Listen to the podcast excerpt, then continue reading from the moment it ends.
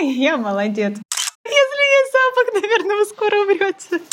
Сложно устоять перед э, мужчинами в килтах. Мечтай. Меня зовут Яна. Меня зовут Витя. И это подкаст про наши путешествия. И приключения. У каждого из нас есть своя серьезная профессия и работа. Но нам не сидится на месте, и мы много путешествуем. Предлагаем тебе рискнуть и отправиться с нами. И это наш первый выпуск про зарубежный город — Будапешт, столицу Венгрии. В нем вы узнаете, что может поразить при переезде из Москвы в Будапешт, чем он запомнился и с чем ассоциировался у нас, чем этот город известен у европейцев, обсудим барную культуру города, и его житель даст парочку рекомендаций, что посмотреть и куда сходить. Итак, это соль и сахар путешествий. Погнали! Всем привет, дорогие слушатели. Надеюсь, вас уже больше десяти. Вообще.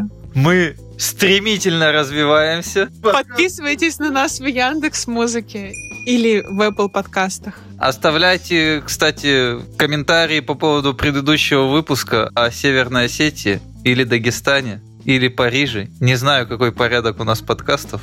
Я вам не скажу, в каком я записывал. Но знаете, они выходят с запозданием. Извините нас. Это наша не основная профессия. Понимаю, что сложно в это поверить, что я не шоумен. Сложно в это поверить. Но вы сможете. В общем, мы были в Будапеште в январе месяце. Тебе не показалось, что Будапешт сильно напоминает Питер? Пешт – это район в Будапеште. Раньше был город. Пешт – это типичный Питер. А Будда уже не Питер. Дополню, мы жили около рынка Ракоцы. В доме, в котором мы жили, была система колодца. Заходишь, поднимаешься на лестницу, и есть внутренний двор, и внутри этого двора мы жили на втором этаже. По всему периметру вот балкончики. Мы брали интервью у Анастасии. Она любезно согласилась ответить на наши вопросы. Она является жителем Будапешта, сама из Москвы, но 6 лет назад переехала туда. И вот она сказала, что это довольно стандартная планировка для домов в Будапеште. И она характерна для Питера, что ли, или что? Ну, вообще тема с домами-колодцами характерна для Питера. И в целом на вид архитектура похожа. Много зданий, четырех-пятиэтажных, с различными барельефами. Чем тебе запомнится Будапешт? Будапешт запомнится мне идеально уложенными тротуарами, плиточкой. Это божественно. То есть в Питере даже близко такого нет. В Москве такого нет. До нашей поездки мы жили в Москве. Планируем дальше в Москве жить. В общем, мы москвичи. Нифига. Москвичи до мозга костей. Гораздо больше, чем большинство из москвичей. Да, я из Вологды, а Витя из Ситникова. Я из Москвы. Мечтай. Мне Будапешт запомнится Блин, не знаю чем. Мне тоже. Ну вот по чуть-чуть есть, но не сказать. Мне Будапешт запомнится тротуарами, можно сказать. Трамваями, наверное. Велопрокатом. Чуть-чуть метро запомнится. Купели, хотел сказать. Купальни запомнятся чуть-чуть. Мосты запомнятся, наверное. Дунай запомнится. Чуть-чуть непонятно, да, вот прям четко сформулировать ты не можешь, за что именно. Вообще любят не за что-то, любят просто. Наверное, Будапешт люблю, я могу, наверное, сказать, как город. Не за что-то, а просто вот он такой. Мы много ездим на велосипеде. Наше жилье находится не так далеко от центра. В итоге нам 10 минут езды до собора Святого Иштвана. И приятно ездить, потому что везде есть велодорожки сухо довольно, за исключением того дня, когда мы первый раз поехали на велосипеде и пошел град. Потом все-таки архитектурой. Она на вид похожа на Питер, но более уютная. Все чуть качественнее как-то сделано. Да. Ощущение вот этого атмосферы уюта создают детали, мелочи. И эти детали, мелочи просто чуть качественнее. С Витей мы уже начали упоминать места и достопримечательности, которые знаем в Будапеште. Вопрос, а что же еще там можно посмотреть, я адресовала Анастасии. Она гость в нашем подкасте в выпусках, связанных с Будапештом. Уже шесть лет живет там. Поступила в магистратуру в Будапеште и теперь там живет и работает. Если вам интересно узнать побольше, как она нашла работу, что у нее с ВНЖ, напишите нам в комментариях. Мы в следующий выпуск про Будапешт также включим эту информацию. А когда твоя семья приезжает, ты им что показываешь? Сейчас, наверное, ты им уже показываешь что-то совсем нестандартное, потому что они много раз, наверное, были в Будапеште. Но вот в целом, если турист, чтобы ему можно было посмотреть? Интересно, что прежде чем, например, кто-то прилетает первый раз, я знаю, что мы будем куда-то вместе ходить, mm-hmm. я открываю Google и гуглю, что посмотреть в Будапеште. Но вообще есть такой, скажем, топ mm-hmm. вещей, я бы сказала, что он довольно стандартный. Ничего особо оригинального для человека, который в первый раз попадает в Будапешт, нет. Это мне очень нравится, например, площадь героев. Там есть музей, который можно посетить. Красиво выглядит сама площадь. Uh-huh, Рядом есть парк Ворошлигет. В парке есть э, такой замок. И каток — это около Сеченья? Да. Мы его вчера на велосипеде проезжали, такой красивый каток и очень-очень красивый дворец. Да, я раньше жила прямо рядом с парком, и каждый день там гуляла, и мне не надоедает. Да. Очень красиво, особенно летом, когда темно, и вот этот прудик заполнен водой, uh-huh. и подсвеченный замок отражается в пруде. Очень красиво. Да, мы вчера тоже проезжали, не остановились, правда, но прям как в сказке. И там еще люди на катке катаются, там такая музыка, такой, боже, блин. Также есть очень красивый парламент, выглядят просто волшебно.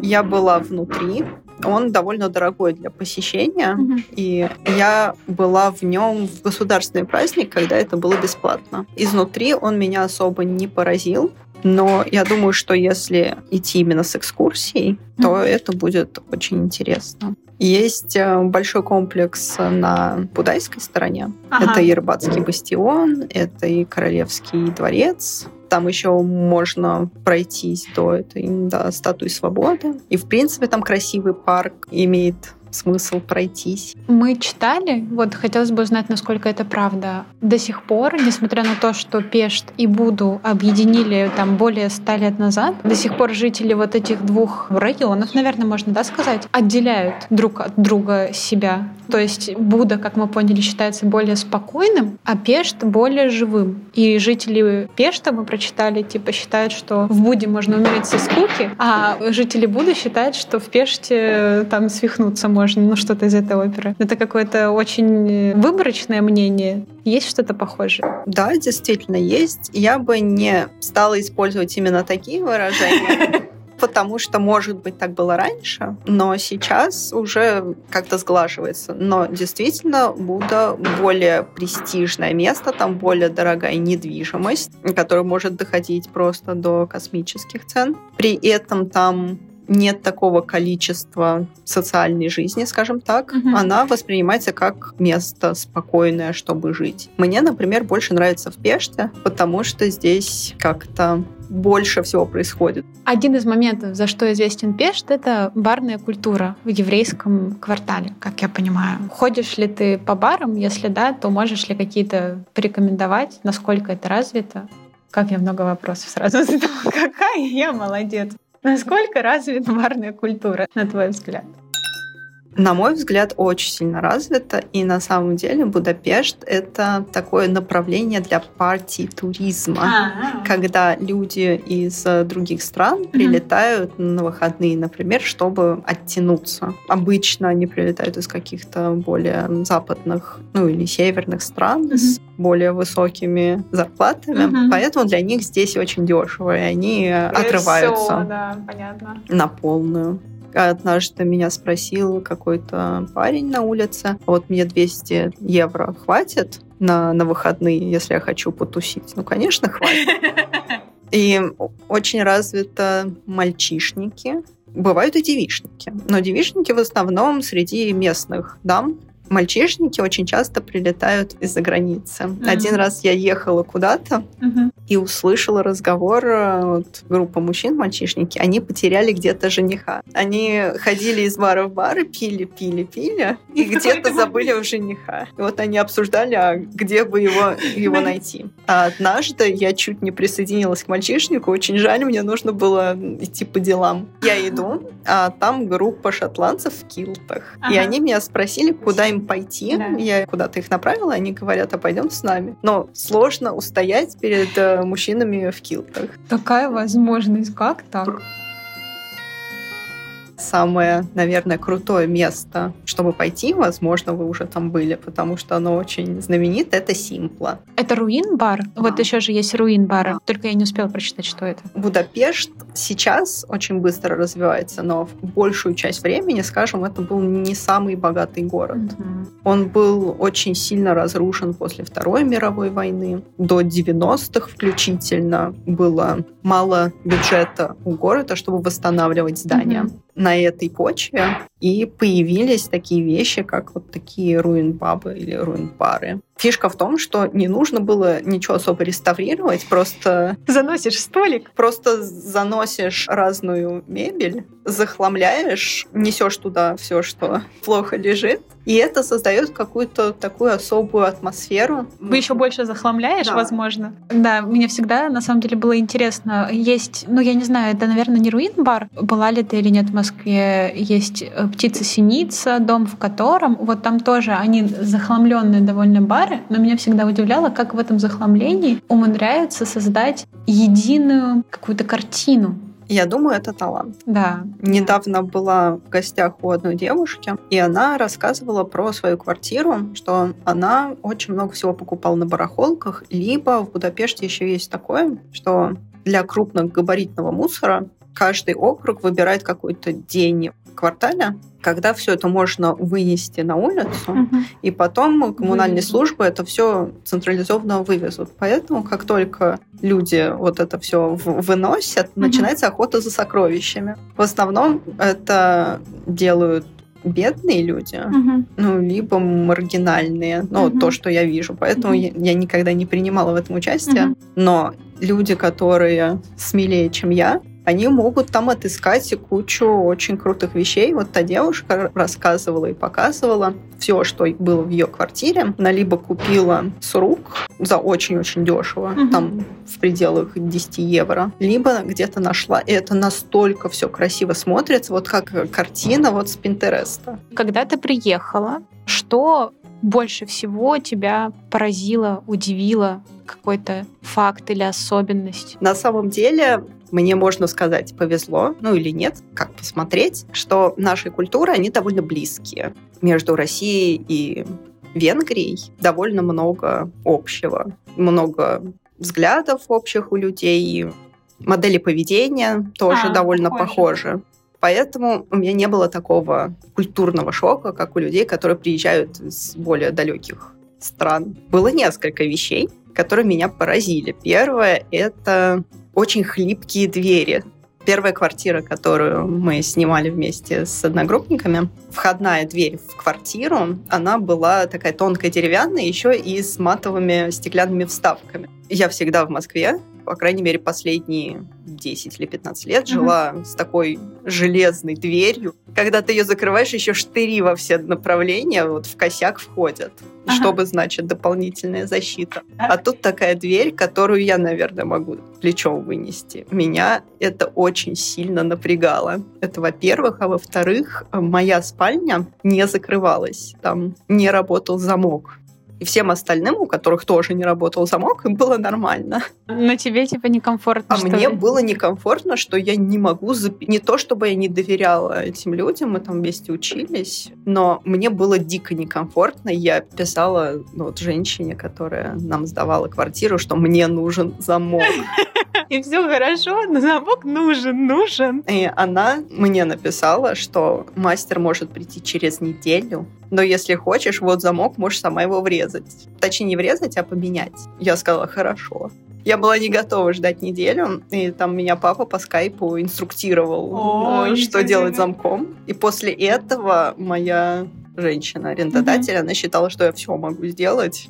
Это первая вещь. Второе – это отопление. Меня в ужас приводило вот это газовое отопление, которое у нас было. Холодно, его мало. У нас постоянно холодно, мы мерзнем здесь. так как отопление, я бы сказала, менее эффективное, ну, здесь, в принципе, теплее, они меньше задумываются о том, как вы сделаете эффективную систему. То, которое было у нас, газовое, причем газ горит прямо в комнате.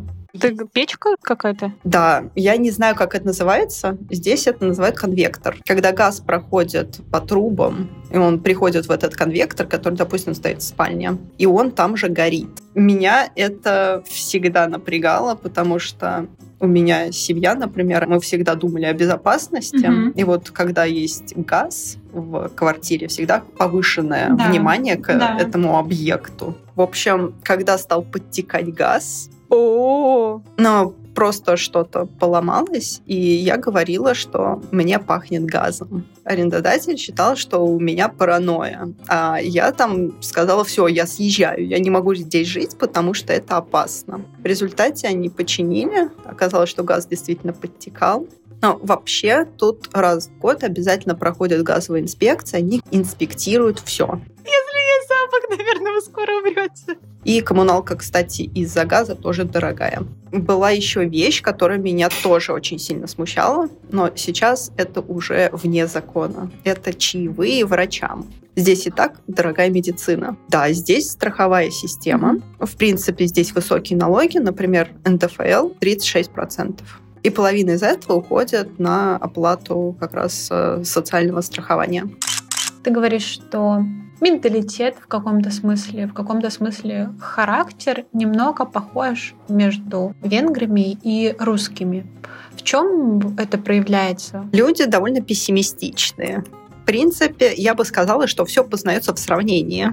Поэтому, если сравнивать, допустим, с иностранцами, то венгры действительно довольно пессимистичные, довольно социально пассивные. Ну, вот, например, когда я работала в команде, в которой 9 человек венгров и я, то я была самой активной. Когда у нас были какие-то командные обсуждения, то я видела, что начальник смотрит на меня и ждет, что я что-то скажу, потому что никто больше ничего не скажет. Также было и в институте. Если что-то намечалось, то венгры были менее активные. Либо им нужно было, чтобы кто-то начал, вот они тогда подхватывают. И я не говорю про каких-то конкретных людей, потому что, естественно, есть и активные венгры. Просто это вот опыт, с которым я сталкивалась. При всем при этом, например, они заметно менее вежливые, чем в Западной Европе, например. У меня коллега ездил в командировку mm-hmm. в Норвегию на три месяца. Вот он приехал обратно и с первых минут почувствовал. При всем при этом я не сталкивалась со случаями откровенной грубости в свой адрес. То есть это не значит, что, например, на какую-то э, групповую активность они не хотят идти, просто не привыкли проявлять инициативу скорее вот в этом плане. Мы когда ездили в Париж, если ты идешь где-то случайно задел человека, или человек тебя задел, или человек тебе, не дай бог, преградил дорогу, везде там слышно вот все, то есть везде все извинятся, там скажут спасибо, если ты уступил дорогу и так далее. Мы же приехали как бы из Москвы практически, и меня это очень удивило. А потом Потом, когда приехали в Венгрию, и пару раз меня задели, и никто не извинился, я такая, о, кажется, Россия приближается. Поэтому, да, есть такое, наверное. На самом деле, в нашем путешествии мы скорее отдаляемся от России. В следующем выпуске мы будем говорить про Будапешт. С Анастасией мы обсудим другие особенности жизни в этом городе. Обсудим с Вити кухню Венгрии, которую мы попробовали, местные блюда, я расскажу, как приготовить одно из местных блюд, а также вас ждет новая вставка нашего дневника путешествий. Спойлер, мы вакцинировались Pfizer, расскажем что и как, что с нами произошло дальше.